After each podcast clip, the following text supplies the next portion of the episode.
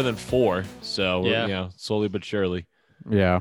It's been super nice here. Thank God. I don't think it's been under like 65 since I got back, which is just absolutely wild.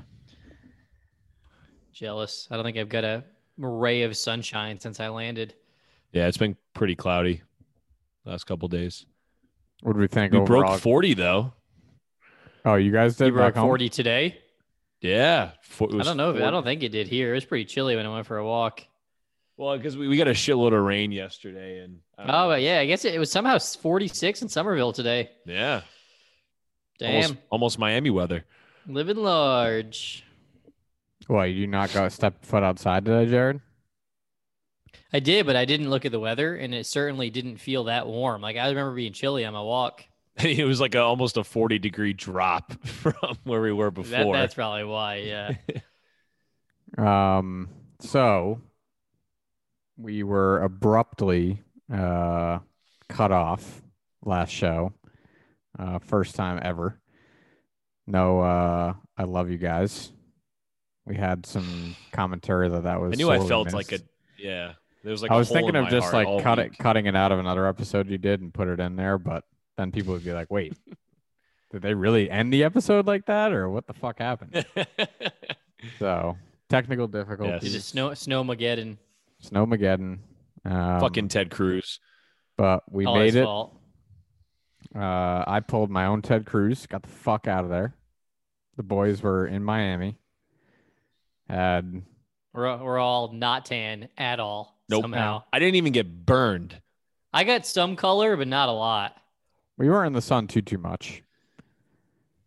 Like, I think Friday we were probably in the sun the most. Right? Yeah, and I was pretty damn religious about applying sunscreen. I was the lame-o. Yeah. I think Thursday was the longest day for Mo and I, just because we were just hanging out by the pool pretty much that entire day. So I may have gotten a little color on my forehead, but other than that, nothing. That was awesome, though. Much needed sun. Much needed. Mm-hmm. Good vibes. Do you guys have a smooth departure in general? Yeah. No problems for us at all. No. So I got to Miami airport in my terminal. Like the only food option was Pizza Hut or like a mini Starbucks. It doesn't even have a full kitchen. So I was like, fuck, like I got to find some food. And I remembered Miami has the like Amex Centurion Lounge that I get access to.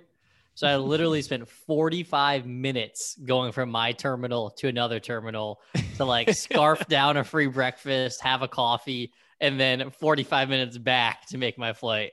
Sheesh. What did you have for breakfast?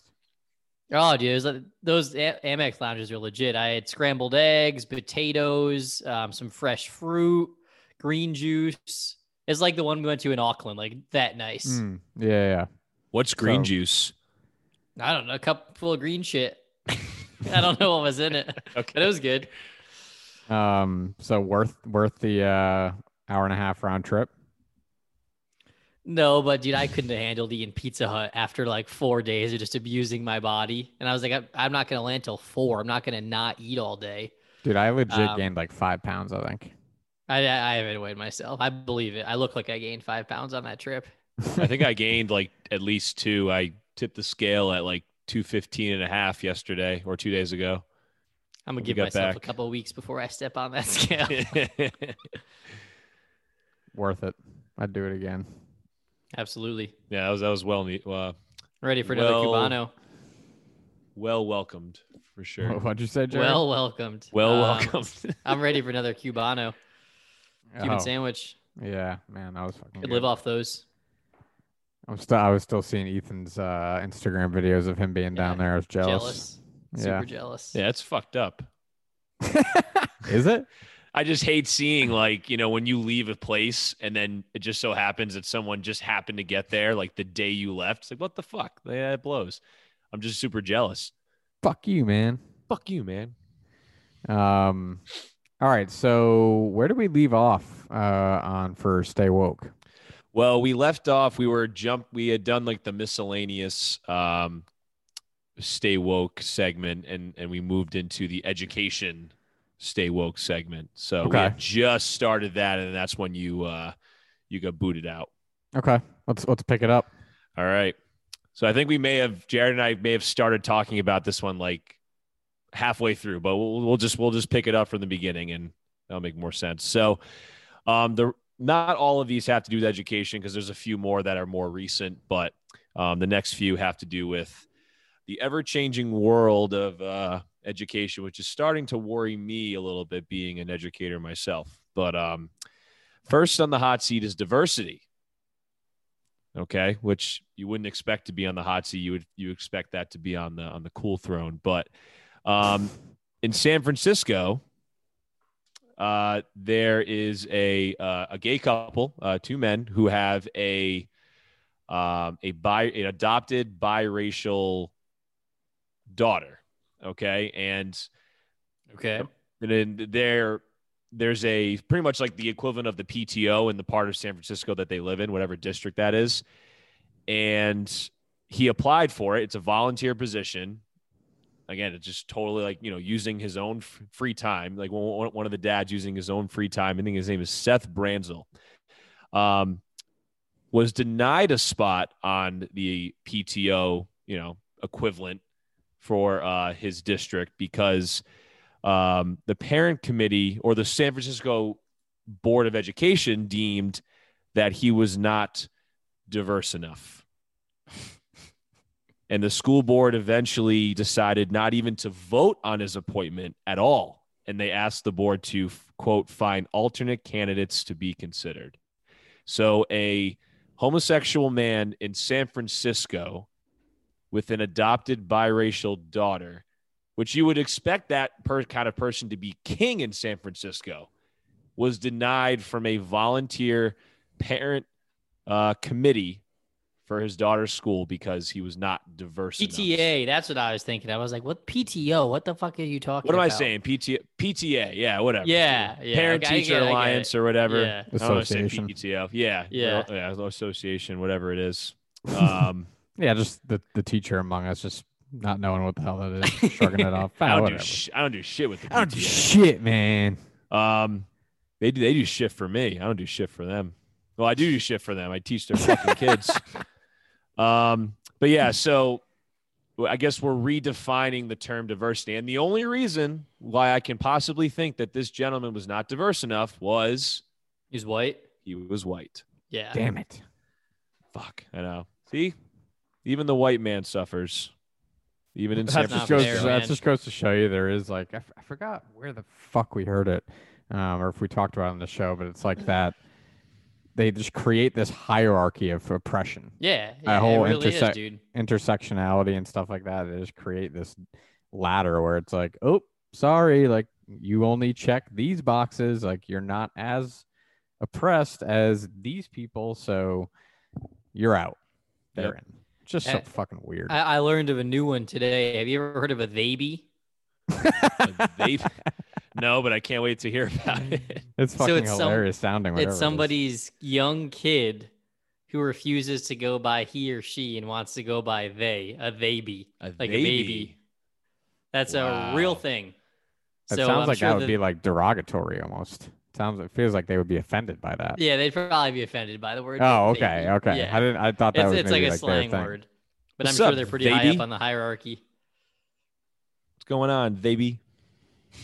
Actually, speaking of kids, I had a proud moment today in one of my classes. With one of your babies? Well, I don't know if I think he's just a he. I don't think he's. That's how I had him address the class. All right, they listen up. Hey, keep it together, they. So we were talking. We just got onto the topic of COVID, and this one student raised his hand and said, like, a lot has changed in the last year. It's pretty wild. It's like, well, yeah, I mean, it's yeah. Cause it's almost been a year since, our lives were officially affected by COVID, it'll be a year in March. And he goes, yeah, it's crazy. Like, did you hear that they're not even calling breastfeeding like that anymore? They're calling it chest feeding. And I was kind of taken back. And I just kind of chuckled to myself. Just like, I didn't expect a 13-year-old to bring that up. And oh, kid, like, if you only knew what I did in my night job. Yeah. Right. It just I'm a chest feeding expert. I sent him the link on an email for the pod. So he's going to start listening. So For real? Sure. Have you heard of the... No, not a career. That sounds like a terrible idea for your career.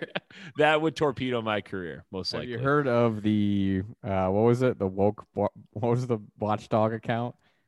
Oh, yeah. I think it's called Woke Watchdog, right? Woke Watchdog. He probably follows it. Kids, your homework tonight is to go on Twitter and follow at Woke Watchdog and come back with one story and we can just talk about it.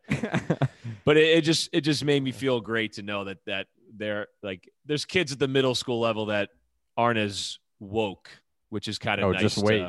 Yeah. Well, I mean, and I don't want to speak for all of them because I'm sure there's many that are plenty woke, but this one in particular. As soon as they end of college, they'll be shunned for uttering those words and they'll change course. Luckily, he was in a safe space when he made that comment, and myself and the TA in the room just kind of laughed. It was great. All right, next on the hot seat, white caucuses. Check out this idea. So Elon University decided that they were going to set up a white caucus. They even sent out they put it on their website. They sent out a letter. Elon University hosts urgent whites-only caucus to quote, process complicity in racism. And they sent out this whole thing, this important message to the student body saying, "Dear School of Education students, you are invited to participate in the School of Education's White Caucus for white identifying students in the School of Education. Caucus will meet on Tuesdays at 8:30 on Zoom beginning February 16th. Great idea, right? I mean, what could possibly go wrong with this? Well, due to pressure from the public, they canceled that the next day. The white caucus never took place, and I can't imagine why. I have no idea why a whites-only meeting would not actually happen. What part of the country was that? I don't know where Elon University is. If you spell it like Elon Musk, I'll Google it. Yeah, ELON University. Were you being facetious in your tone? Of course I'm being facetious. Of course. I mean, what the hell did they think was going to happen when they were advertising a white only or a white identifying caucus? I mean, it almost seemed like, I don't know. And just in this day and age, I mean, even 20 years ago, I can't imagine a school publicizing a whites only caucus. No, a whites only. Change that the word white to any other race. And it's totally fine. Yeah. It's totally fine. I'm just saying, like, it just, like, what did you think was going to happen? And of course, the media is going to get a hold of it, and people are going to freak the fuck out. But yeah, it was the woke watchdog found it. Oh, it found it big time and squashed the shit out of that. So that never happened. That's what we should just rename this segment to and call you the Woke Watchdog. And every time you have a story, you just bark. Yeah, I don't know. It's a possibility. I can get a little pup. I can wear or I can figure out how to get like a puppy face filter or whatever whenever the segment's happening. Yeah, for all the people that watch the show, that'd be great. Well, just for the three of us, it'd be great. Wonderful entertainment. Mo, where is this place? North Carolina. It's a small private school in North Carolina. Okay. Interesting. Well, specialized in experiential learning. So I guess experiential is code for white supremacy these days. Yeah. So white caucuses, probably not a good idea right now. Noted. In case anyone was wondering. All right. Next on the hot seat, math. My least favorite subject in school. Yeah. What were your guys' least favorite subjects, by the way? Just out of curiosity. Math is definitely up there. I think math. Yeah, I think I'm with Ty. Science. I liked science until we were balancing like equations and shit, and that never once made sense in my head. Like just dealing with made up shit. I didn't get it. I never got it. Yeah, I couldn't stand it. Math, I hated, but like it was at least it was just annoying. That's why. Yeah. It's like the homework sucked. Yeah, but like if you were decent enough at math, it wasn't super difficult. You know what I mean? It wasn't like like science. I was always like, oh my god, like how do I cheat on this? Like how do I get myself out of this? Yeah. Well, I think physics might have been the worst possible class because it was high level science plus math. So that and even chemistry was tough as shit too. I think my least favorite part of math though, and this relates to what we're going to talk about, is showing your work, right? Because you can't just put it, you can't just put an answer down and say, all right, I got, you know, you have to show your work. You got to show the entire process. Well, if only the three of us were in school when this was happening, because Oregon schools, some Oregon schools are taking the initiative to make sure that no student has to suffer from ever having to show their work, because showing your work is another example of paternalism. And we'll talk about what, we'll talk about that in a second. So let me read this statement for you guys, just so you're aware of what Oregon is all about here. Okay. So white supremacy culture shows up in the math classrooms when students are required to show their work. Okay, so here is the widespread message from some of these schools in Oregon. Math teachers ask students to show work so that the teachers know what students are thinking, which is duh. I mean, how the fuck do you know if the kid gets it? Nowadays, they have things where you can just take a picture of an equation and it just pops out the answer. So, I mean, obviously showing your work, you would think from an educational standpoint makes perfect sense. So you know the kid understands what the hell you're, trying to get them to learn. But that centers the teacher's need to understand rather than student learning. It becomes a crutch for teachers seeking to understand what students are thinking and less of a tool for students in learning how to process. Thus, requiring students to show their work reinforces, quote, worship of the written word, as well as paternalism, which I believe is another form of, it's like,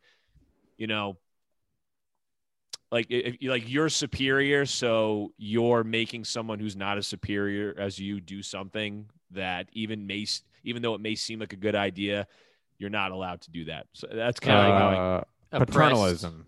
The policy or practice on the part of people in positions of authority of restricting the freedom and responsibilities of those subordinate to them. Right.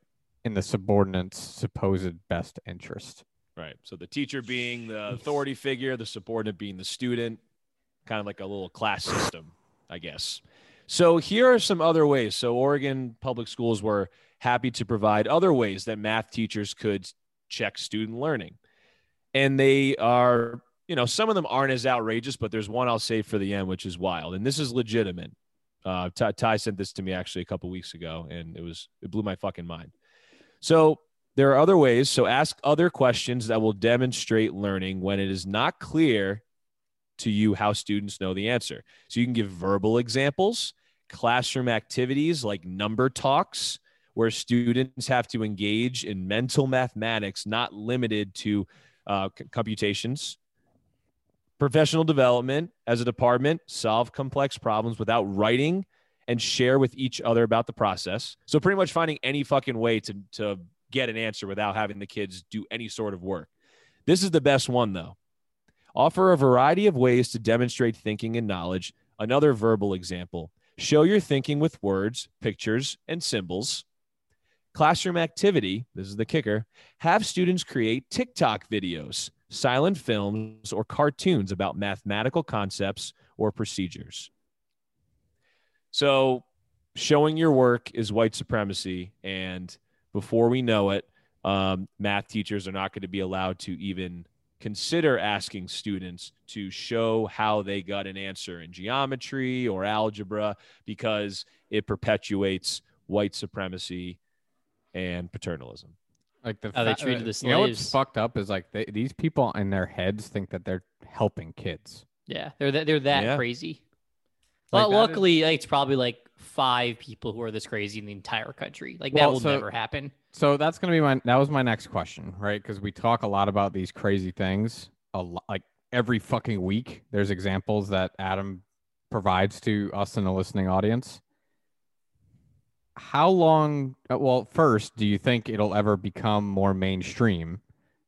This kind of thought, the stuff we play every week, and it's pretty much dominating the Pacific Northwest, right? We had a whole, practically a whole stay woke dedicated to San Francisco. You know, Oregon's constantly in there, right? So, I mean, you can almost argue that it's somewhat of a mainstream thought process there, right? And I don't think it is. I think it's within the small bubble of people who spend time on social media. It's the loudest voice. I think if you were to go these people are changing like how schools actually work. So it may be a small number of people, but these people are having an effect on entire school districts. Like, was that an actual school policy or just like an op-ed of somebody's opinion? No. That was legitimate from the school. Yeah, that's pretty ridiculous. And it does make sense. I think we can all agree that if something like this were to start somewhere in the United States, of course it would be the West Coast and the Pacific Northwest. That would like these ideas would start to percolate and eventually move their way east. Jared, the person that was talking about meritocracy being racist was on a school board committee that is in charge of changing that was changed. That was a real thing that was enacted that they no longer, it's like an, what were we talking about? It's like a lottery system, basically. Yeah. I mean, these are real things that are happening. So I'm wondering, like, do we think this is ever going to grow beyond that, beyond just, you know, areas like San Francisco and, you know, Oregon and Washington? Do we think it grows bigger? And if so, like how long before we're there where, you know, our kids are going to a school where that's a part of the policy? I certainly think I think when it comes to like different processes of learning, like I can give an example, like this whole thing has gone around the last few years. Rhode Island specifically I'm talking about, but I'm sure it's been happening in other places, like this idea of blended learning, pretty much having like station rotation as like a normal feature in the classroom where like you're not just doing the traditional like sit down, take some notes, like the stuff you would do in college pretty much. They're trying to get away from that at the middle school and high school level. All it takes is one or two schools to say this is working and people will eat that shit up. So that is the only part that worries me, what Ty is getting at, where it could start in these small areas like in Oregon and parts of, you know, California, like specifically San Francisco. But all it takes is a few high-ranking members of the educational field to preach about this at a conference or something like that before people start saying, maybe, you know, maybe a superintendent hears it or a principal hears it, like, maybe we should give this kind of thing a try. So I think what's going to happen more is you're going to have parents speak up, right, and make it an issue and say, hey, look at all these progressive things that we need to be doing that this school is doing that my kid's school isn't. Like, let's band together and let's make them make that change because we see it happening over here. We're going to demand it here. I think it's going to be more this, as people become more and more liberal, it's going to become this groundswell of, you know, hey, if they're doing it, we have to do it. Yeah, and I think the situation you're describing with parents pressuring the schools, I think that would be more prevalent with like private schools where they're literally paying for these schools to be open as opposed to public schools that are tax funded.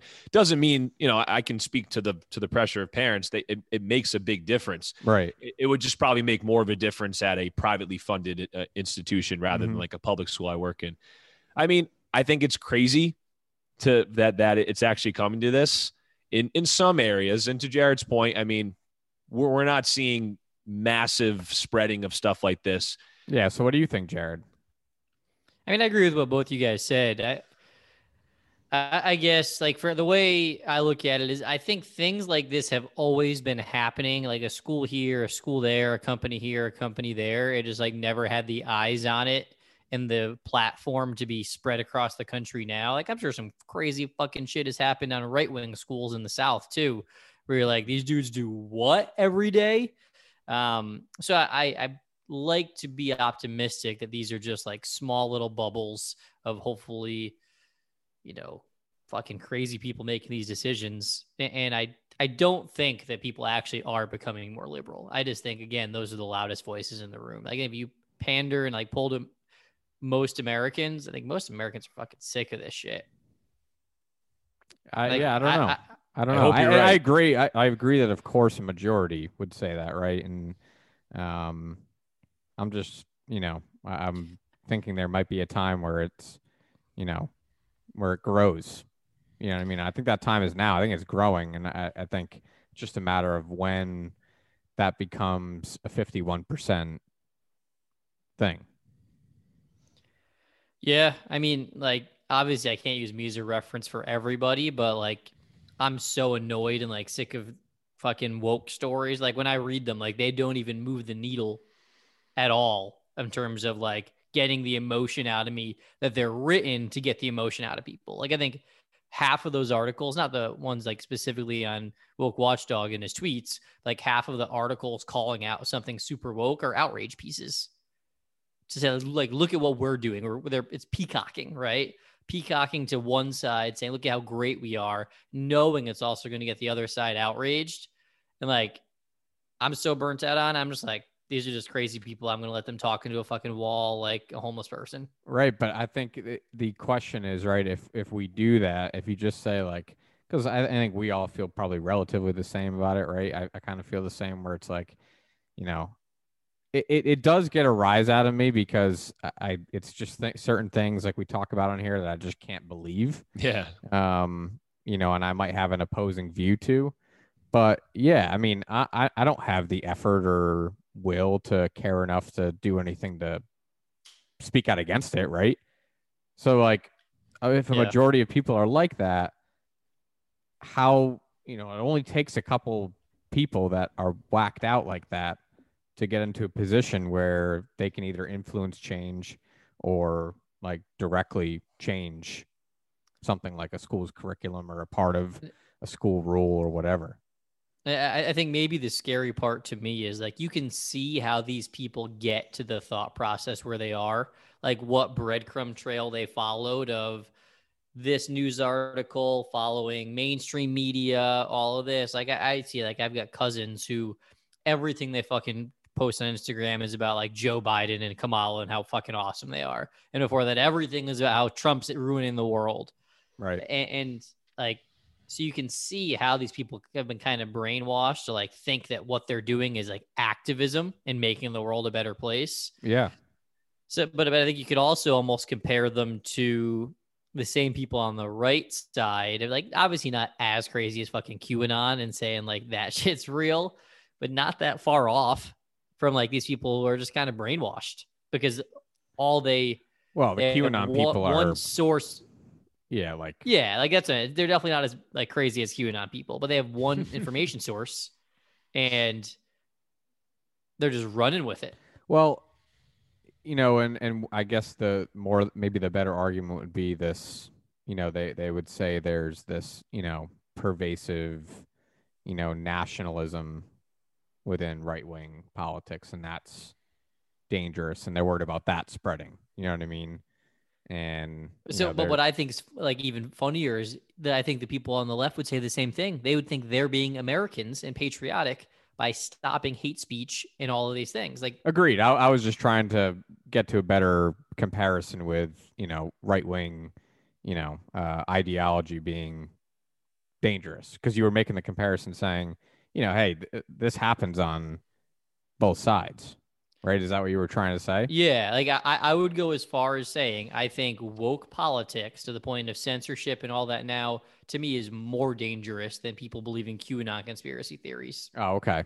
Yeah. Cause I mean, like there's no real repercussions or negative consequences other than maybe the Capitol building getting stormed. So for QAnon. Yeah. For sure. Right. And that's a real example to bring up is like, you know, those people are crazy enough to have done what they did. But, you know, at the end of the day, like it was nothing more than a bad riot. Yeah. Like the imagery and the what happened, like with regards to how our president handled the situation was terrible. Yeah. Right. And one of like the most fucking just egregious things in political history we'll probably ever fucking see. But, you know, the actual day itself, like, yeah, it was fucking scary and shit like that. But like the only people that fucking died were like the people that were there themselves, and they died of natural causes. Like it, it wasn't like this mass massacre, right? I mean, it was a terrible event that we need to make sure doesn't happen again. But, you know, I think in general, right-wing craziness doesn't have as much of an impact on other people's lives. Right? I would agree with that. I guess that's the point I'm trying to make is, yeah, because you don't see the right-wing craziness nearly as much on like the main social media platforms now, that we're exposed to with all the left-wing craziness. Now, yeah. the pro-life side, you could certainly argue has a direct impact on people's lives, right? Sure. And that's definitely, you know, what they would say is a part of dangerous, I guess, like right-wing, you know, thought processes or, you know, part of their morals. But yeah, I think, because I agree, Jared, with what you're saying, that I do think like it's making more of an impact, their woke politics, right? Like, yeah. I think they're so vastly outnumber like Republicans and how loud they can be that it's like not even close. Yeah. It's not even a fight. And I think because they're echoing what you're hearing on the mainstream media too. So it's not just Twitter. It's like all of that kind of comes from a kernel of what they hear on CNN, MSNBC, Jimmy Fallon, Jimmy Kimmel, Today right. Show, all of that stuff.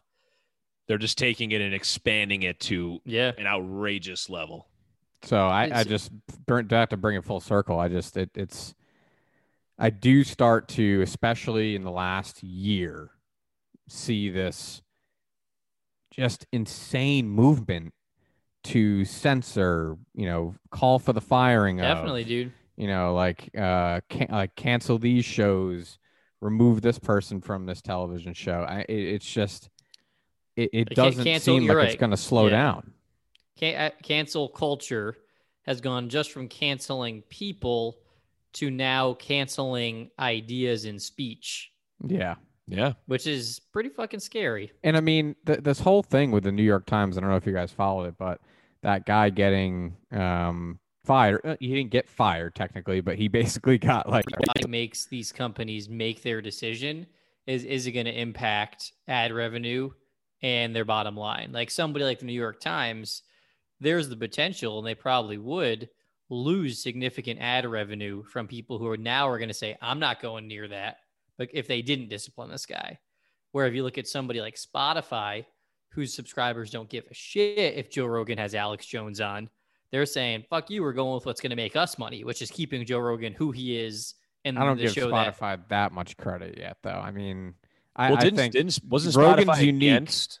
Yeah, like Rogan's unique only because he's Rogan and he's so big. Yeah, he's got a monopoly on the fucking podcast. I guess world. I don't listen to any other podcast on Spotify. Like everything else I listen to is on the podcast app. But like I'd wonder, like, is Tim Dillon's podcast on Spotify? And like, does he get away with what he says? If it called to be canceled, I guarantee you they wouldn't give a fuck about Tim Dillon because there's not any. Joe Rogan's on a whole. They have so much money in Rogan. Yeah. But you get my point, right? The fact that at the end of the day, they would probably lose, with Tim Dillon as an example, they would lose more money by keeping him because they would lose advertising. I think they're wrong in that, though.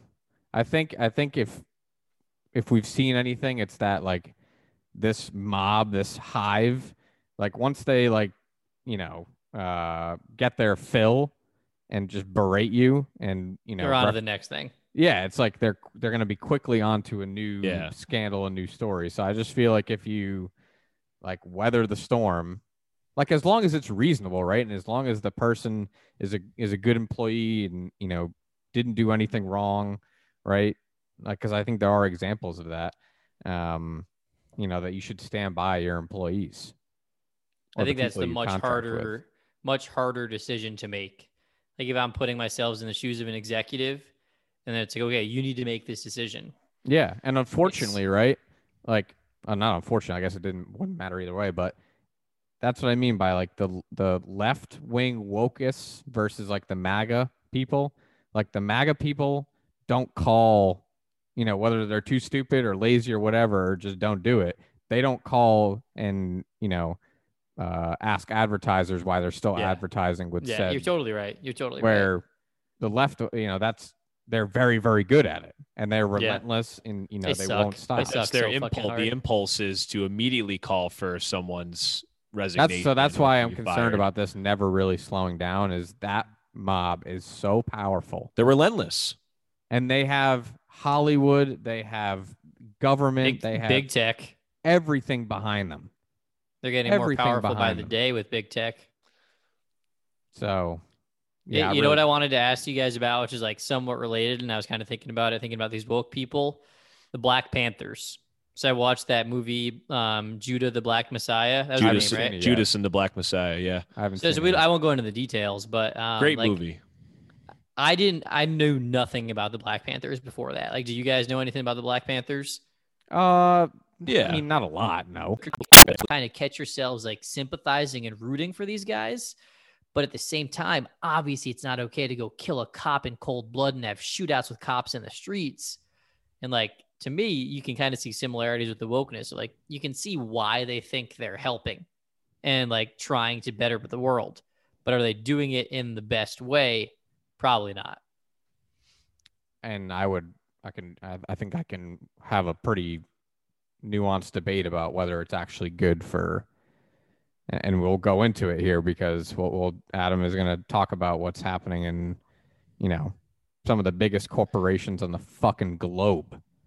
Yeah, we'll definitely be getting to that. Teaching people. So I know I took us off on a wild tangent there, but it's all good. A good tangent. So at least we can all agree that hopefully, you know, these things are confined to the West Coast, right? Or yes. Liberal bubbles. Well, you guys would be wrong. Because the principal of Eastside Community School in New York sent white parents this tool for action, which I'll show you guys in a minute, which tells them they must become white traitors and then advocate for full white abolition. So I'm going to show you guys this new language of public education. So can't read that at all. You can't read it at all? Is that what you texted us? No, it's something else. Try now. These are a little bit. The eight white. Well, I'm going to read them right now, but I just wanted to show you that this is like a little, almost looks like a speedometer, like a chart, kind of. And it includes the 8 white identities, pretty much like almost like a checklist to see like where some white people start and where they want them to be. So the first one is, you know, like in the red. So obviously the worst is white supremacist. And eventually you'll make your way up to white voyeurism. I don't know exactly what that is. White privilege. Then we're getting into the yellow, white benefit, white confessional. What the fuck is the difference between benefit and privilege? I mean, they do have descriptions. They probably paid somebody millions of dollars to come up with this shit. Can you read me those two descriptions? Yeah, I can for sure. I'll finish the chart. So white confessional, then we're getting into the green. Then we have white critical, white traitor, and then white abolition. So I'll read you just the white benefit and white privilege ones. I'm just curious to see what the fuck the difference is between those two. They have descriptions for all 8, and I won't read all of them because I'm sure a lot of them are self-explanatory. But white privilege means you may critique white supremacy, but a deep investment in questions of fairness/equality under the normalization of whiteness and the white rule, sworn goal of diversity. So that's what it says for that one. White benefit, which is one step ahead of that in a good way, according to the chart, sympathetic to a set of issues, but only privately, won't speak or act in solidarity publicly because benefiting through whiteness in public, according to the chart, actively refuses complicity, names what's going on, intention is to subvert white authority and tell the truth at whatever cost. Need them to dismantle institutions. And then abolitionist? Changing institutions, dismantling whiteness, and not allowing whiteness to reassert itself. So salting the earth of whiteness. Do we just kill ourselves? Is that like... That's how I'm interpreting it. I think it's like an 8-step program of how to just kill yourself. That seems to be. So here's the question. What would happen if Thanos snapped his fingers in real life and just all the white people were gone? What would the world be like? Be a great place, according to an amazing place. They would think we've reached Mecca. We've made it to the eternal Holy Land.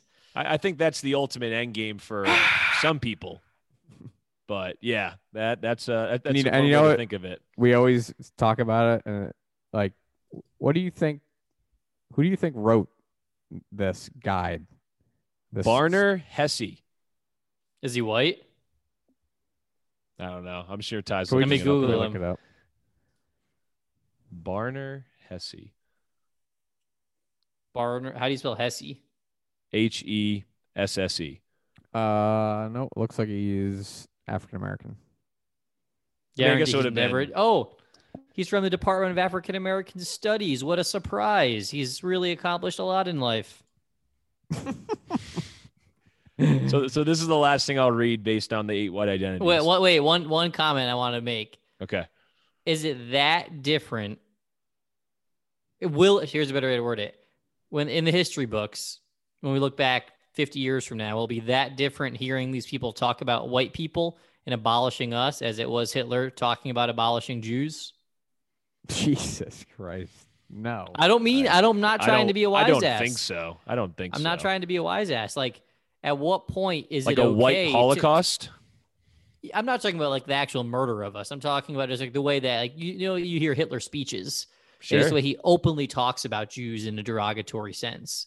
Like, at what point is it okay for white people to be spoken about in that same way of we're the pigs of society and the root of all evil? Dude, you're living through it right now. I think it's happening, dude. Like, open your eyes, man. That's my point. Will the history books look back at this and like look at the white as the oppressed? The revolution. Depends on who's like, a lot of it depends on who's writing those history books. Like, are we only a few steps from getting a socialist fucking president, a la Hitler, who gets a little bit too much power and says we're going to round up these white people and do something with them? I'm not saying Holocaust, but like, well, what are you saying then? Like, are you thinking like in like Japanese internment level, like not or like full blown killing the fields? Chinese, the Uyghur Muslims, they send them to a camp where they reteach them how to think because they don't like a full hour of woke. Was I not instructed to give all the? You're instructed to finish up last week's segment. If you look at the tweet, if you look at Ty's text, that's incorrect. But we can stop whenever you guys want. I'm totally. No, give me Coca-Cola. All right, Coca-Cola. So white fragility is on the hot seat. So Coca-Cola, everyone's favorite soda, right?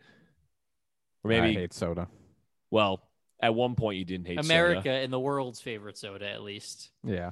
Certainly very few things that are less refreshing than an ice cold Coca-Cola on a hot ass day. However, are they sponsoring us? I mean, they soon might be. One day. If we keep getting book review offers. Getting woke. Yeah. So Coca-Cola, also known now as Woca-Cola, reportedly forces employees to, quote, try to be less white in, quote, white fragility workshops. So I just want to give you guys a few examples. So the opening slide, apparently, according to this tweet, is this lady on this screen, and the only phrase on there is try to be less white. So here are a few other examples of some things. So one slide set focus was confronting racism, understanding what it means to be white, challenging what it means to be racist. So they're one and the same. Next, to be less white is to be less oppressive, be less arrogant, certain, defensive, ignorant, humble. I guess to be less white is to listen, believe, break from apathy, and break from white solidarity.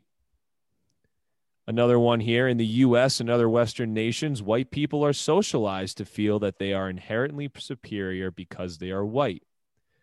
Research shows that by age 3 to 4, children understand that it is better to be white. I would love to see the actual data of that, and how that research actually goes forward. But yeah, these are just like, I'm sure, just a few of the many examples of what kind of training the employees at Coca-Cola are being forced to, apparently. I mean, I don't know. It could be look, even if they're not forced, but if you offer an optional training like that, Pretty much. You realize that. And if you don't take it, what does that say? You're racist, you're sexist, you're a bigot, you're white supremacist, white privilege, all everything we've just been talking about for the last 50 minutes. Could you imagine? There's a slide that says try to be less white, and to be less white is to be less certain. So does that mean literally show up acting a different race? I don't know. Yeah. So they want us to appropriate another race by acting like, what would they do if somebody fucking showed up with tape on their eyes and speaking fucking Chinese accent?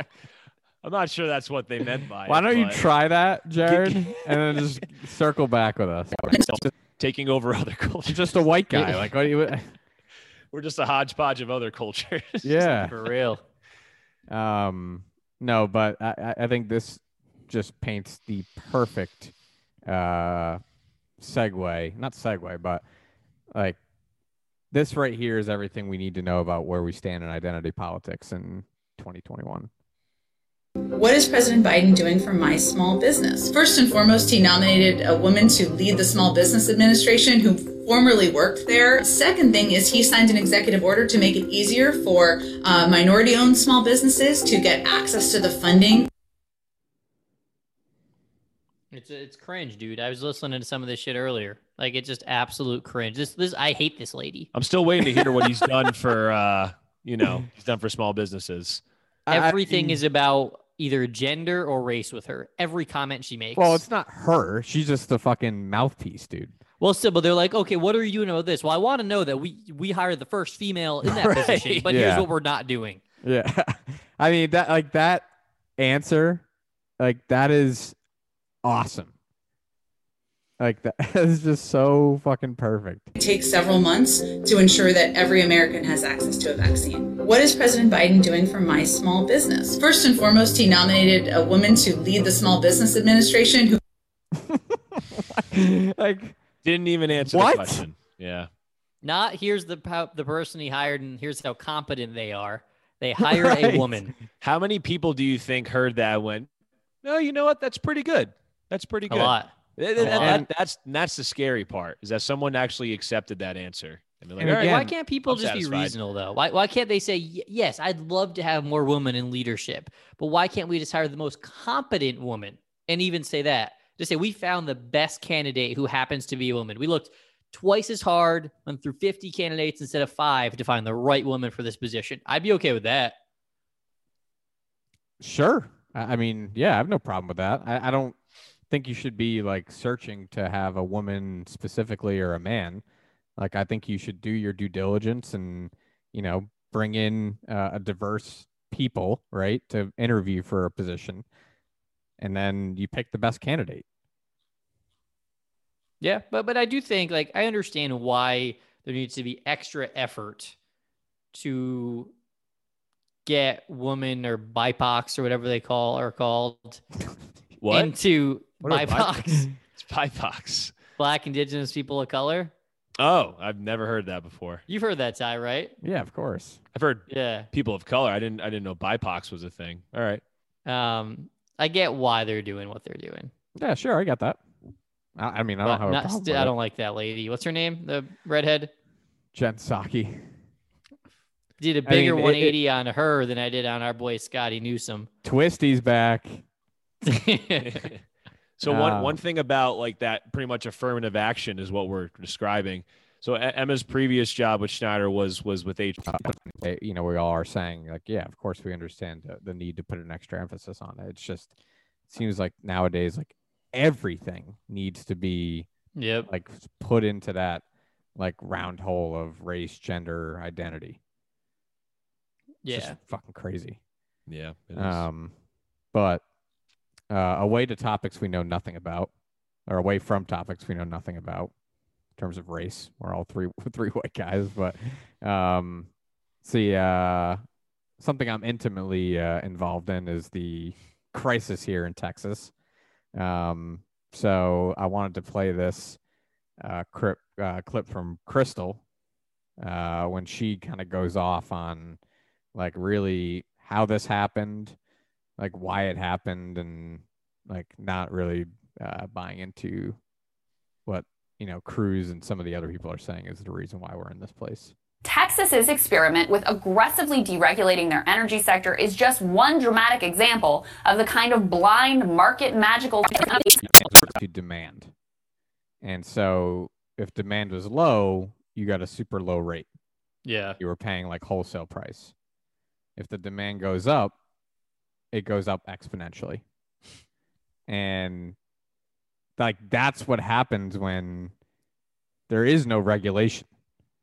These companies like, get away with whatever they want. Yeah. Right. Free market sounds great, but this is the kind of shit that happens, right? Without anyone's consent or control, right? Whose lives it affects if it goes wrong. And it just goes, you know, unquestioned. Yeah. Until it blows up. And I mean, Cruz is pathetic. So Ted Cruz ditches the state, goes to Cancun, gets caught, the same day, flies back, and he was on where is this? These are the biggest cuck I could just even picture in my head. Like if I just think of a cuck, I picture him. Well, the last point I wanted to make before I play these couple of Cruz clips was that is exactly what we just described about the variable rates and the energy. Like that is exactly what happened in the financial crisis. Yeah, I literally started thinking that as you just started saying that sentence. Yep, we let them just get away with whatever they wanted. Yeah, and like it was all happening, right? Like as we live our daily lives. And meanwhile, we were just one disaster away from, you know, making everybody broke. Like, who the fuck can afford a $17,000 electric bill? And did you see the solution that the electric company proposed? What? They said, don't worry, we're going to offer payment plans to up to 10 years to let you pay this off. Yeah. Pay off one goddamn bill. Ass. You're going to pay off a fucking car worth of electricity. So this is my senator Ted Cruz on why he thinks this happened. We just came off of a very difficult week where the grid failed 4 million Texans. And so we need to have a serious examination about why that was, why the grid came short.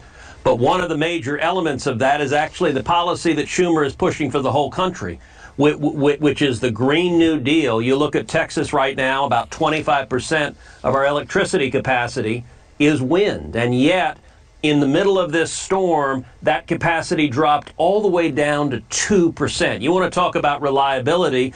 The reality was in the cold, the wind turbines froze, and the power generation wasn't there. That.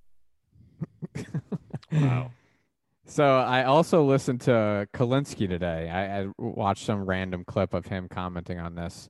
And now, of course, like I don't take the time to like fact check all these people, but Kalinske was like, wind and nuclear energy both outperformed fossil fuels during this crisis. Like 2%, if that's the number, then fossil fuels were just like zero. Yeah. That's probably what happened, dude. Yeah. I mean, like how fucking... These people are such slime balls, man. Like, you immediately blame it on the new Green Deal. You're not... How can we make something this better? That's not even enacted? Nope. You just make it political and immediately try and make Democrats look bad. You can't trust these people at all. No, it's pathetic. Dude, listen to fucking Hannity, because this is him on Hannity. You dropped off your daughters in Mexico. You came home in a day, probably less than a day, and here you have this scandal with Governor Cuomo, barely mentioned on these so-called other news networks. You're like 24/7 because you dropped somebody off and you came back home. I still think you can be a father and senator at the same time. And then you look at the scandal in New York and the cover-up. Where's the proportionality from the mob and the media? We got less than... That actually wasn't what I thought it was, but still, I mean... Great point. That's a great point by Hannity. No, it's a great point, but I mean, like, he just oh, God, it pisses me off. Like, he just has fucking Ted Cruz on to just play slapdick. Yep. Like, Cruz is fucking pathetic, man. Like, How are you that fucking stupid, dude? To like you're walking through an international fucking airport and you're the senator of Texas. Everybody in America knows who you are. Yes. For the wrong reasons. He is one of the most popular senators probably in the country, right? Certainly one of the more controversial. Five. Definitely recognized. Well, that's what I mean. That's why I think he's popular, right? Is because he's so controversial. And you fucking fly to Cancun while your entire fucking state is in like complete lockdown, frozen over. Is in an apocalypse. Yeah. And the only reason he comes back is the public backlash. Totally. Of course. I mean, and that's not going out. The clip I wanted to play was him saying like, you know, the girls, they said, Dad, school's out for the week. We go on a trip. It's cold. I said, sure. I wanted to be a good dad. So we flew to Mexico, and then he goes, well, I was on a plane. I just almost immediately started to feel regret. And, you know, that's why I decided to, like, turn right back around or something like that. I was like. He's like the right wing. How do you fucking say that with a straight face? People are slime balls. He's like the right wing Cuomo. Kind of, you know, like something crazy like this happens, like it's happened to both of them, and they make themselves like these sympathetic figures. Dude, all right. Also just shows like how detached these senators are from reality. If that story has a grain of truth in it, that it's cold one day and you're so rich and have no responsibility, you can just take an ad hoc trip to Cancun because your kids asked you to. Like, that's ridiculous. What a life. Almost like ditching to Miami for the weekend. If we plan that Miami trip on Thursday. Well, at least we're not running a state, so. Right. A little different. We earned it more than Cruz. Cruz doesn't deserve any fucking trips with all the shit he's pulled. Rot in the ground. Months. So we'll transition to our second favorite governor, Andrew Cuomo. ABC gave the Ted Cruz Cancun fiasco 4 times more coverage than Cuomo. Dude, they were probably high-fiving each other in the meeting room. Yeah. Like, thank God. Our boy Cuomo's off the hook for a few days. Dude, Politico had a headline. It was a real fucking headline that said, I'll paraphrasing. We didn't think the age of political scandal was going to come back, but now we have it with Senator Ted Cruz. And it was a real fucking thing from a real news outlet. It's fucking insane. I get fucking whiplash from these podcasts from the amount of times I'm sitting here just going like this with my head. This is exactly why we'll like, if we, as long as we want to, we're always going to have content for this shit, because stuff like this happens every single day. So did you guys see, he was on Rising. I've got a clip of him on there in a little bit, but did you guys see or hear everything going around about Assemblyman Ron Kim? Yeah, I watched that. Oh, yeah, story? I did. Yep. So this is, you know, just a local politician, right? I don't know what an assemblyman's job is, but he's an assemblyman in the state of New York. And this guy... So he actually had one of his, I think it was either his parents or his in-laws die in a nursing home in New York. And he's been like championing this effort to expose Cuomo since fucking April. Since like the order was in effect. Like he was like on the ground in nursing homes saying like something's wrong here. Like 50 people have died here in the last like 2 days. You know, there was videos of him back in March, like saying this stuff. And so he is finally, now that the story broke about, you know, the aide admitting that they hid all the data. This guy is catching like a huge amount of shit from Cuomo. Listen to this. Exactly. Did the governor want you to do? And what did he mean by, are you an honorable man? What was the thing? Can you recount the phone call and what the point of it was? So he gets a phone call from Cuomo. Request. Yeah, thank you. And thank you for having me on the show. And I think what's happening here is when we get closer to the truth behind the growing nursing home scandal in New York, Governor Cuomo tries to implicate you in the cover-up or threatens your livelihood if you don't lie for him. And that's what happened to me in the last 1 week. I was one of 6 lawmakers in that private meeting for 2 hours with Secretary DeRosa when she accidentally told us the truth, that there was a cover-up and fear that the information had been weaponized against Governor Cuomo. That moment, I had to tell the truth, and I had to let the public know what happened. And Governor Cuomo called me the next day at 8 p.m. while I was about to bathe my kids. I was with my wife, and for 10 minutes, he berated me, he yelled at me, he told me that, you know, my career will be over. He's been biting his tongue for months against me. And I had tonight, not tomorrow, tonight, to issue a new statement, essentially asking me to lie and asking me, like, I heard and I saw a crime the other day. And he's asking me that I did not see that crime. Dude, like, that's like straight out of a movie. Dude, that's not surprising at all. Like, yeah. That's how I picture Cuomo. 100%, like literally a mobster. It goes right along with everything we've been hearing. That's why this is so believable. This 100% happened. What station was that interview, Ty? Was that somebody like reasonable actually covering this? It was MSNBC. I don't know who that. Okay, well, kudos to MSNBC for having that guy on. True. There. Yeah. I'm surprised. And this was him on Rising.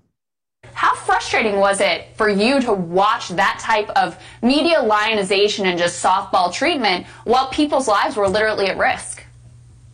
You have no idea. It just felt so demoralizing at times. And I felt like I was living in alternative reality for a couple of months because I saw the truth of what's happening. And I felt like no one was listening to what I was saying. I reached a point where we actually took 70 pages of our report, took it to the United Nations and say, there is a violation of human rights that had occurred. A crime against humanity has occurred in New York State because no one else seemed to care. And I needed to document what I saw as someone that mattered. That's the level of frustration that I reached at some point.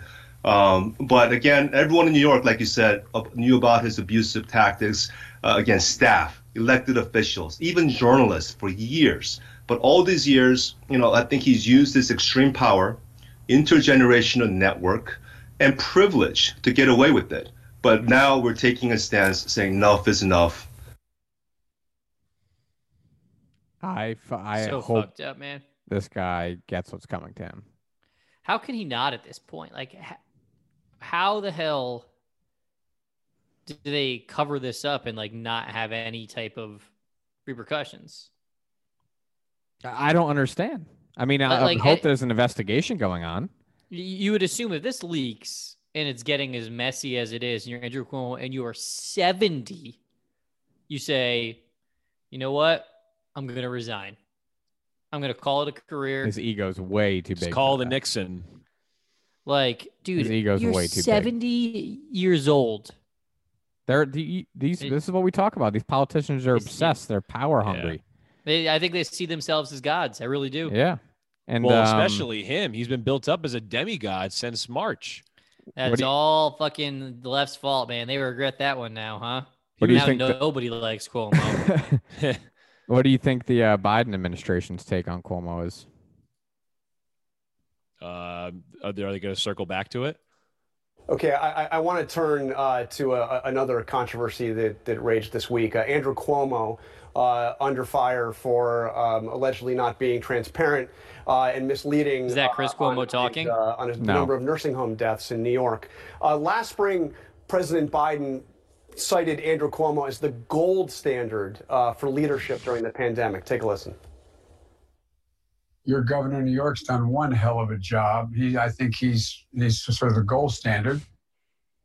So now we've seen that Governor Cuomo has allegedly undercounted nursing home deaths, misled legislators in New York, and he called New York Assemblyman Ron Kim, raising questions, basically threatening to destroy him, I think was his actual words. So does President Biden still consider Andrew Cuomo the gold standard when it comes to leadership on the pandemic? Well, John, we work with Governor Cuomo just like we work with governors across the country. He's also chair of the NGA, so he plays an important role in ensuring that we're coordinating closely and getting assistance out to people of his state and to states across the country. And we'll continue to do that. And there, of course, will be a process. The investigations will leave that to others to determine, the appropriate law enforcement authorities to determine how that path is going to move as we look forward. But we are going to continue to work with a range of governors, including, of course, Governor Cuomo, because we think the people of New York, the people of states across the country need assistance, not just to get through the pandemic, but to get through this difficult economic time, and that's where our focus remains.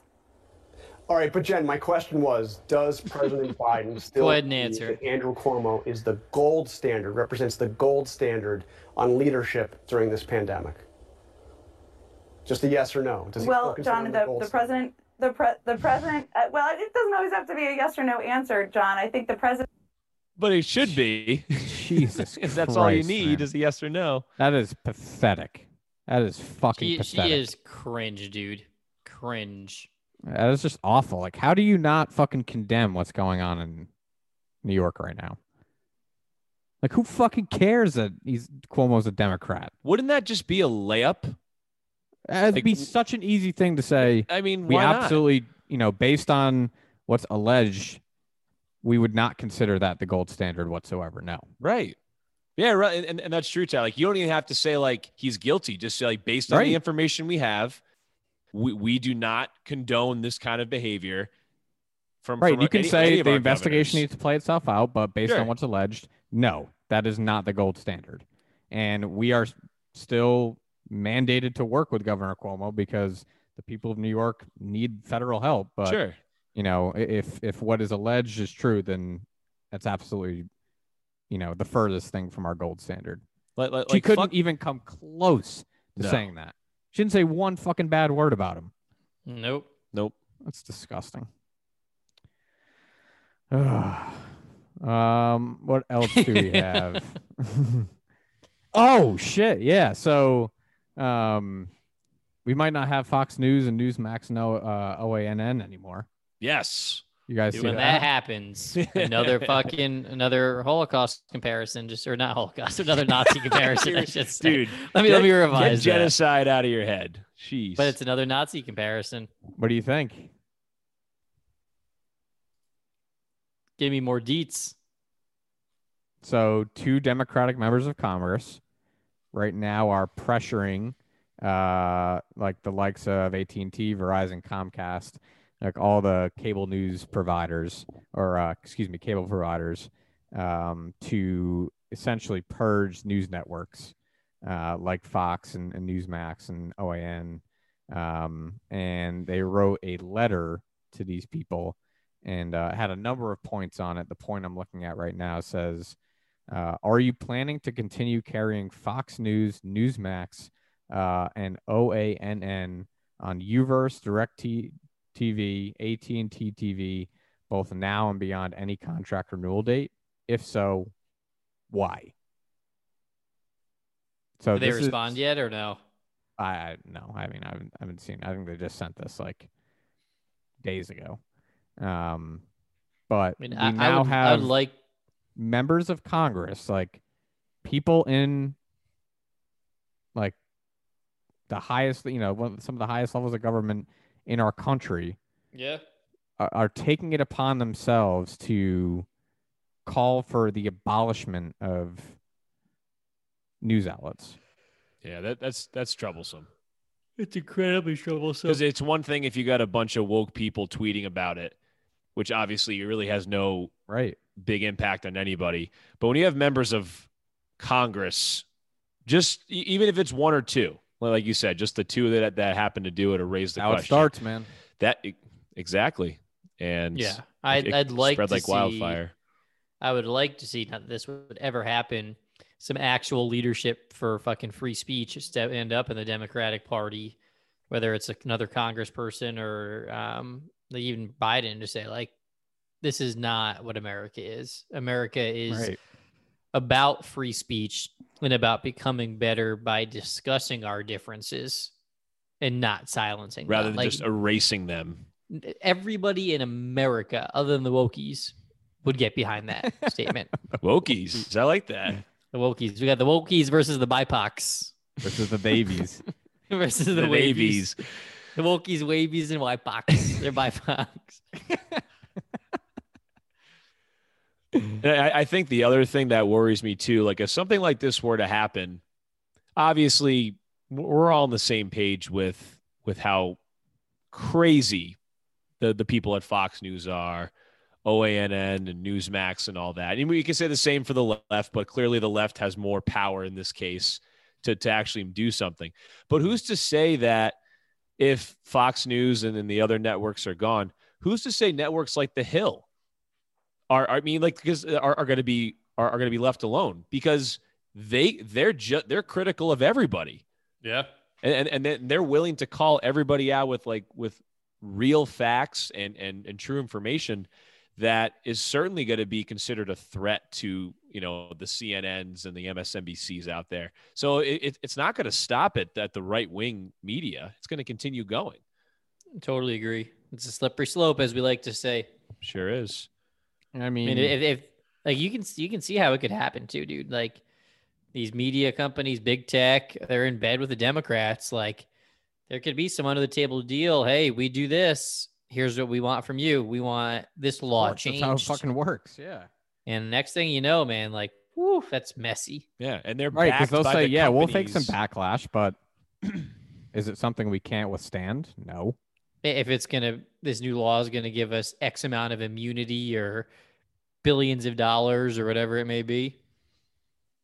I don't like it. It's just so fucking stupid. It's like, how do you expect to police misinformation on all these fucking networks? Where did this start? Where did misinformation start? This whole idea around policing it. I think people are just, I think it's this whole to stop the steal thing has just, made everyone believe. That's what the fuel on the fire was. Yeah, it's made everyone believe now that, crazy people are going to be coerced into doing crazy things because of what happened on January 6th. Well, I was going to say something that happened before that, the whole Hunter Biden thing with Ukraine. Yeah, you're right. The New York Post article got just taken off without any explanation or any legitimate explanation. That was before all the stop the steal stuff. I mean, to me, that was the first time. That was the first sign of like, oh my God, are people, is this actually happening? Jared was asking when like misinformation started. And like when that. Well, in their eyes, that was misinformation. So I guess the movement. Yeah. Okay. Yeah, you're right. But I mean, like, you're right. Like with Stop the Steal, that obviously gained a lot more steam. But that was like the first thing I remember when you brought it up, Ty, and you were like, what's the term for that we keep using? Something censorship or whatever. I'd never heard censorship. Yeah, text. Like when you said tech censorship, like what the fuck are you talking about? Like that was the first time I've ever heard of anything like that. And of course, that didn't get nearly as much coverage as it should have. And so look at how fast it's going. It went from okay, now we're policing things that are said on social media platforms like Twitter and Facebook and YouTube, right? And then it went to okay, now an entire app and site has been deemed unconscionable and needs to be taken down. Parler's gone. Mm-hmm. They're going after Clubhouse, which is like a new audio. Yeah, Clubhouse app. Is ridiculous. There was a New York Times article written about how there's unfettered conversations going on Clubhouse and how concerning that is. It's like again, this is like this thing where people have lost their minds into basically saying that everyone that was at that Capitol riot represents everyone who's thinks that there was election fraud. Yeah, it's like right. People believe that there was election fraud and go on with their daily lives. I think so much of this comes down to at the end of the day Democrats wanting to continue to paint the narrative that they want by silencing the right, and then media being threatened by new waves of media, so wanting to shut those down. I think, for example, big tech is threatened by apps like Parler and Clubhouse, and obviously MSNBCs of the world are threatened by YouTube channels and all that. And I think it just, again, comes down to the dollars. They're just using all these other things as excuses. I mean, so far, it's worked. That's what I mean. Like, Parler's gone. Clubhouse is under scrutiny. Now that, and like, they're just moving on. Like we said, it's Fox News. I mean, look, none of us fucking watch Fox News. Yeah. I can't confess to be a fucking fan of Fox News, but, you know, just because they talked about election fraud for 3 months does not mean that they need to be taken off of cable television. Like, give me a fucking break. Right? Yep. Yeah. I mean, and we're headed down a road where, I mean, we may not ever see it in our lifetime, but I mean, we're certainly heading that direction. I mean, I like think about like North Korea. I know this is a very extreme example, but they have 4 TV channels that citizens have access to. And one of them, and they're all obviously government sponsored channels, government approved channels. We're headed towards that direction. We're eventually, this would basically make it. So it's that. Right. I mean, yeah, assuming it gains any traction in Congress and everything like that. But right. We're certainly headed down that path, and that's fucking terrifying. That's like, what I mean. That's why everything that my initial like question was about how quickly will this become something that consumes our lives. Right. Like they do that. Like North Korea does that, and that's you know, totalitarianism and autocracy and fascism. Yeah, fascism. But we do it. And we'll say that's democracy. Yeah, we're like, fighting for democracy by making sure that nobody's allowed to say anything that, you know, is false or is, you know, not of the same belief that I have. Like we're just repackaging authoritarianism and writing democracy on it and liberty. Totally. Yeah, like I was arguing with my dad about it because, you know, he's like, well, you know, because I was like, it's not dangerous to me. Like, I don't consider misinformation like, you know, an existential crisis, like the media tells you now. It's definitely not one. Like, that's the least of the worries in the world right now. And, you know, he's like, well, you know, you don't think what happened with, you know, the Capitol riot is, you know, dangerous, and you don't think that was like fueled directly from, you know, places like Fox News and stuff like that.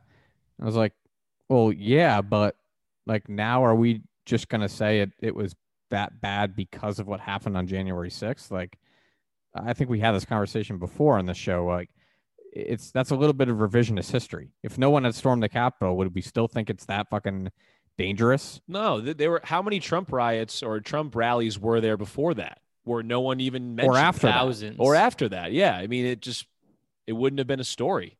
And like I said, okay, well, is MSNBC and CNN going to be taken down for propagating Russiagate for 3 years? And supporting how is that any fucking different? Millions of fucking people in this country believe that the election was rigged by Russia and that Trump had direct involvement in it, labeling him, you know, what am I trying to say? Like, he wasn't a true president. He wasn't duly elected because the election was rigged. No. Yeah, like, how's that any fucking different? It's not. The only difference is, you know, Trump himself took it too far, right? And these people lost their mind.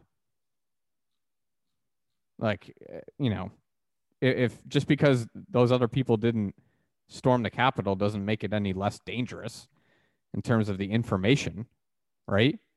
We're not going to hold two different standards based on how people react to certain information.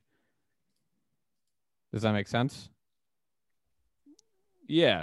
Yeah. Like pretty much, you know, it becomes misinformation depending on the reaction to it. Yeah. Who it upsets. And then it's just like, it's a fluid definition for misinformation. Yeah. Because people say, well, Russiagate, well, whatever. I mean, nothing happened though. Right? No one batted an eye on that. I mean, we people talked about it. People were into it, but like no one really gave it any credence or any, you know, major credit. The media covered it vehemently for 3 years until it was found out to be complete bullshit. Yep, there was nothing. And then they just moved on. They don't come back and say they were wrong. Right? They don't come back and say like, hey, everything we told you about this actually, like, none of it was based in fact, right? And a lot of it was based in opinion and hearsay. And none of it was verified. And like, we're sorry about that. Right. That was never said. It would never be said. And do I Do I personally care? No, I don't give a fuck, but it's no different to me than what Fox News does when they think they have a story about election fraud and run with it. Right? They don't correct themselves after when it's found out to be untrue. They move on to the next thing like they did in Russiagate, and it was the golden shower and the dossier. And, you know, it's the same exact thing. It's just the reaction was vastly different. And I don't know. You guys can tell me if I'm wrong. Do we need to hold up something to a higher standard based on the reaction to it or what? I mean, obviously the reaction to it certainly fuels the fire, but if you're saying, for example, with what happened at the Capitol, like if that never happened, then nobody would be discussing any of that stuff. Obviously it just would have been another. Yeah. We wouldn't be talking about this right now where they're wanting to take down like Fox News and right. But like quickly, but like with, at least. I mean, sure. Maybe it would have happened eventually, but right. But we go back like 4 years ago and the whole Russiagate thing.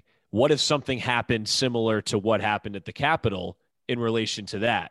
Would we be talking about it the same way that we're talking about it now? Very differently, exactly. Right. Yeah, I get what you're saying.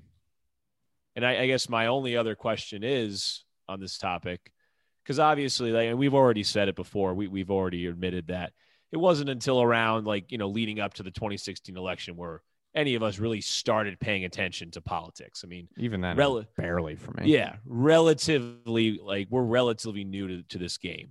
And obviously this is not the first time that misinformation has been a problem. It just hasn't been as widespread, I guess, because I mean, it just hasn't come across any of our ears or most of the public's ears. Well, and it's obviously happened. The president wasn't involved in it, that's why. Well, the president wasn't involved, but like we've had stuff before, like, and I'm sure there's been stuff in previous administrations where we weren't listening. The Iraq War. Absolutely. And like, obviously we weren't paying attention. So what has flamed the fires to the point that we are at now? Like what's causing it? Social media? Is it the, you know, the monopolization of information and using like, you know, these major corporations that are literally the puppeteers of like the CNN and the MSNBCs and control the content?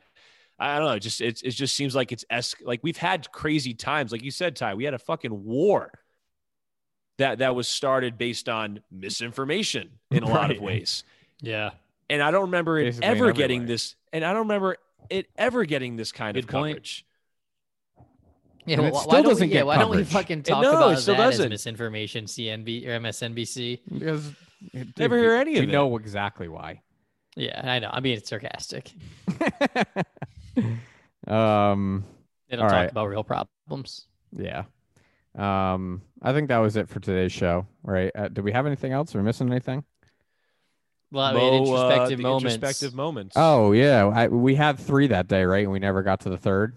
Yeah. So correct. I texted you guys the third as a reminder. The third is... One thing you would improve about yourself if you could. All right, Jared. Yeah. What's one thing that you would improve about yourself if you could? Which is kind of a weird question because it's like, you probably could, couldn't you? Sure. Yeah, you could.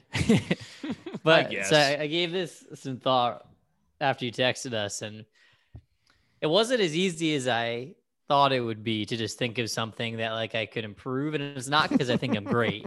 Like, let me clarify. It's not because I think I'm like all these great perfect, life, all these things. Great guy. Thanks for clarifying that.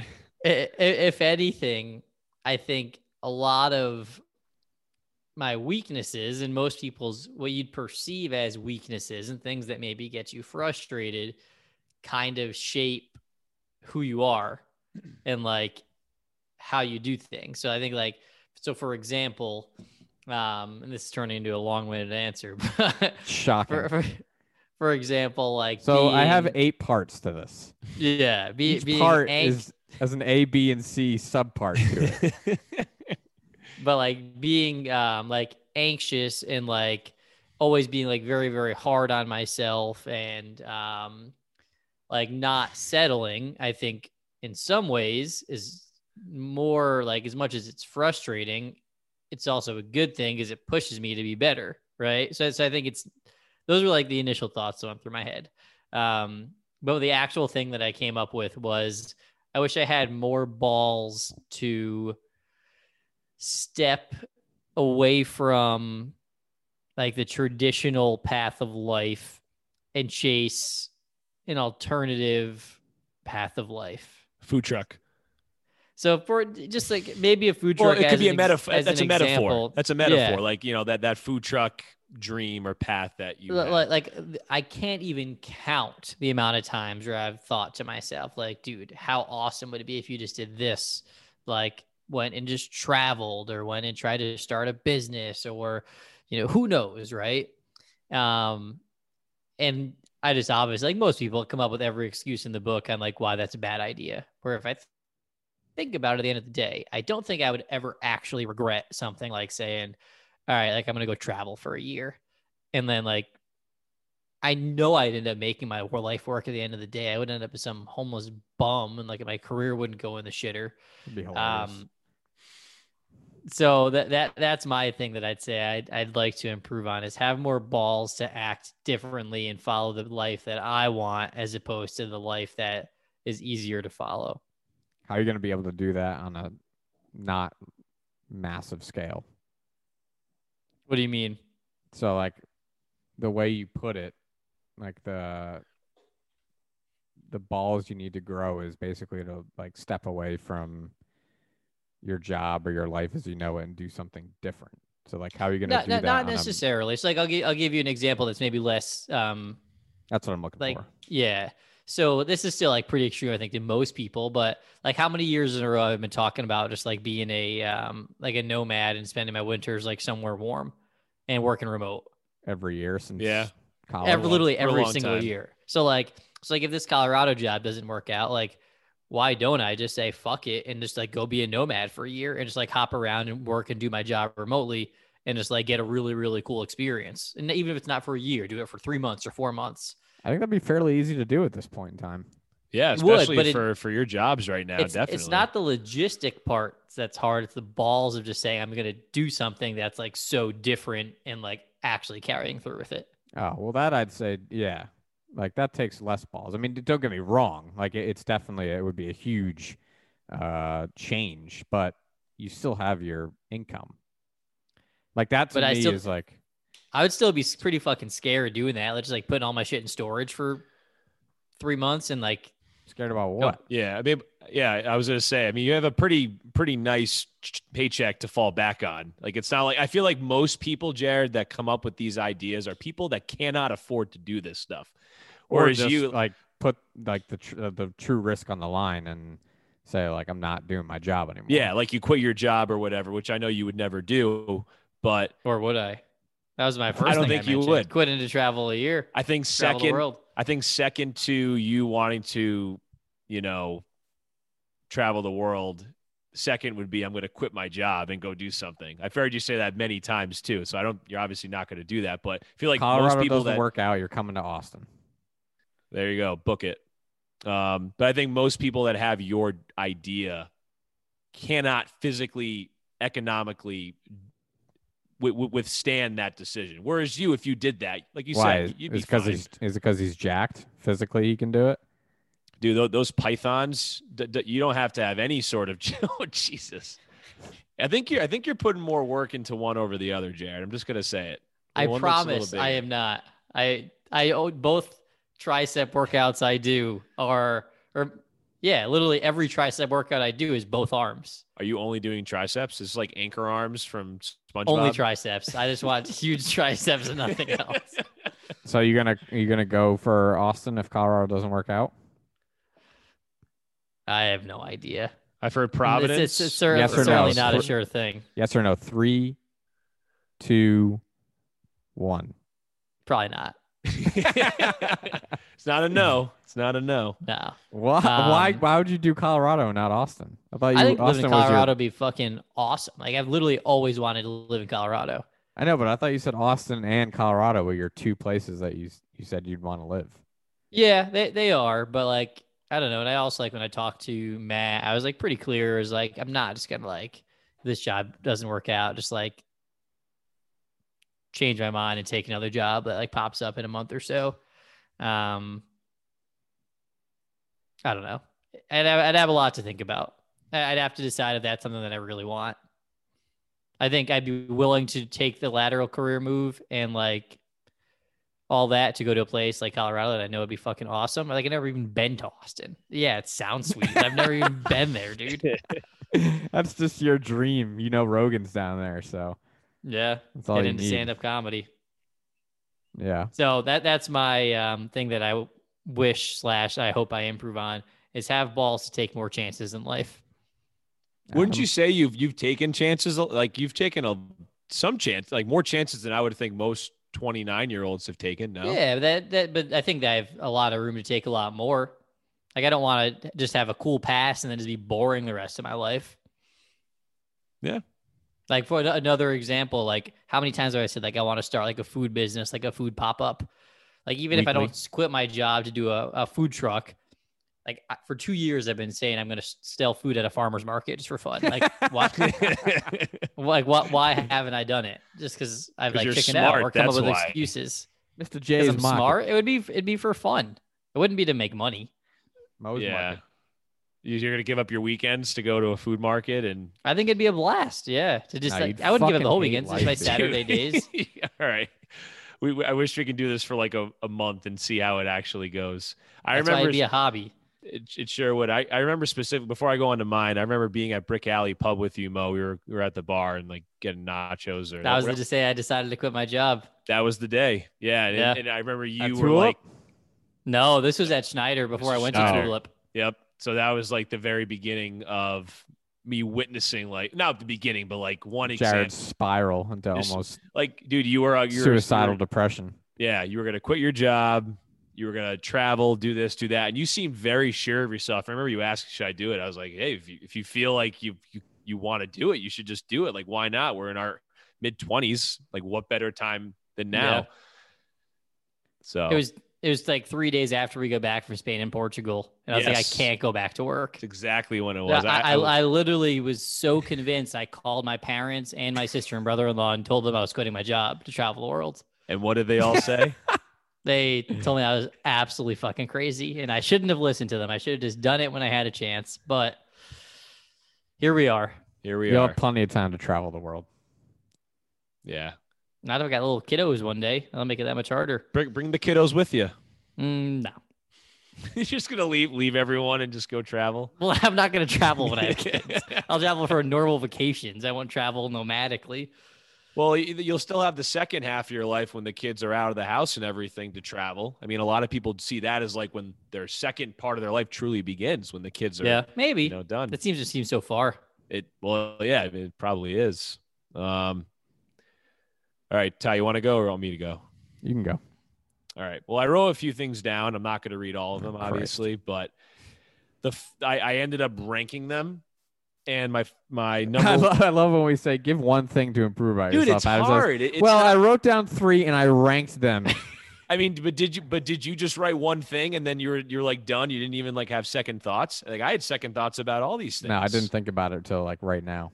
Oh, because I prepped when we first throughout the segment, but I said the one thing I would like to improve would be more assertive and more vocal. And not just in one aspect of my life, but in all aspects. I've always been number three or number one. This is my one. I'm not going to read the others. Okay. This is it. It's just I lumped being more assertive and vocal into the same category. I think there's times, you know, I'm obviously more of a passive person, and as you would say, a tumbleweed. I'm a tumbleweed. Yes. Yeah, I just kind of go with the flow, and I like that part about me because I'm not someone that's gonna like cause like an uproar. Like if there's like a group of us and we all want to do something, you guys already said like I think it was actually it wasn't even somewhere in the middle yet. We did our first recording at Paquette's studio, and I think the first thing we talked about, I think Ty brought it up, is says Adam rarely says no to anything. Yeah, and I think that's because sometimes I'm not that opinionated and I just say, you know, whatever, fuck it. Like whatever the majority wants to do, I'll just go along with it and I'll be happy either way. And obviously I've thought that, you know, as much as I don't mind that part of me. There's times when I feel like I'm not as vocal or assertive about my own opinion or something that I would rather do. And not even just with like doing stuff like outside, like, you know, just like when we travel or whatever, it's, you know, at work or just general conversation, like interactions with, you know, outside in public, just things like that. In general, I wish I was more assertive and I cared less about like the repercussion of being more assertive, you know. Why? What are those repercussions? Well, I mean, generally speaking, if you tend to just speak your mind more often, there's you're opening yourself up to more the possibility of more conflict, more controversy. Not always. Is that a bad thing? Which is what you try to avoid, right? You would say like, I would say that's kind of why you're more laid back. Yeah. I'm that's just my person. I've always been that way. I mean, you guys know me forever. You're certainly agreeable. I've never been one person to be like the guy that's going to step out of line and be like, you know what, you're a fucking asshole or something. I'll just kind of think stuff like that. You'll just sulk. Well, the sulk part, that's a different level. I didn't rank that one on here. I think that's just my, internal shutdown mode that happens every now and then. But I guess it could be tied in with it, but. Yeah, I guess I'm not one to ruffle feathers, and that's just how I've always been. And I think that's benefited me professionally and socially. But there's times when I'm like, you know what, grow a pair and say more than what I've said. Time to start rustling some feathers. I want to ruffle them a little more than I have been. I'm not saying I want to be like the guy that just has no filter and becomes like the asshole that just was, you get labeled an asshole for being like that. Doesn't that necessarily mean you are one? It just come off that way sometimes. But I'm not saying I want to get to that point. Jared comes off as an asshole. Yeah. I've made a point to try and be more agreeable because I know I can be a high maintenance asshole. Well, yeah, you can be high maintenance. I wouldn't call you an asshole though. I guess it depends on who it's coming from. Like I'm so used to you critiquing me or like nagging me or whatever that I don't really think of it as you being an asshole. You're just being yourself. Like it's just my insecurities from getting picked on as a kid coming out.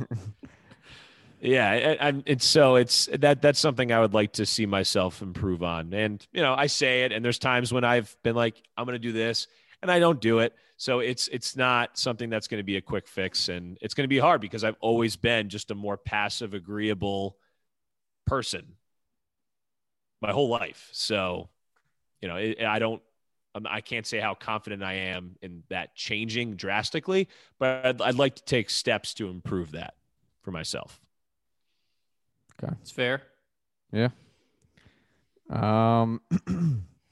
Yeah, I don't know. I feel like these ones I haven't been good on, these introspective ones. I think if there were one, like the only thing that came to my head is patience.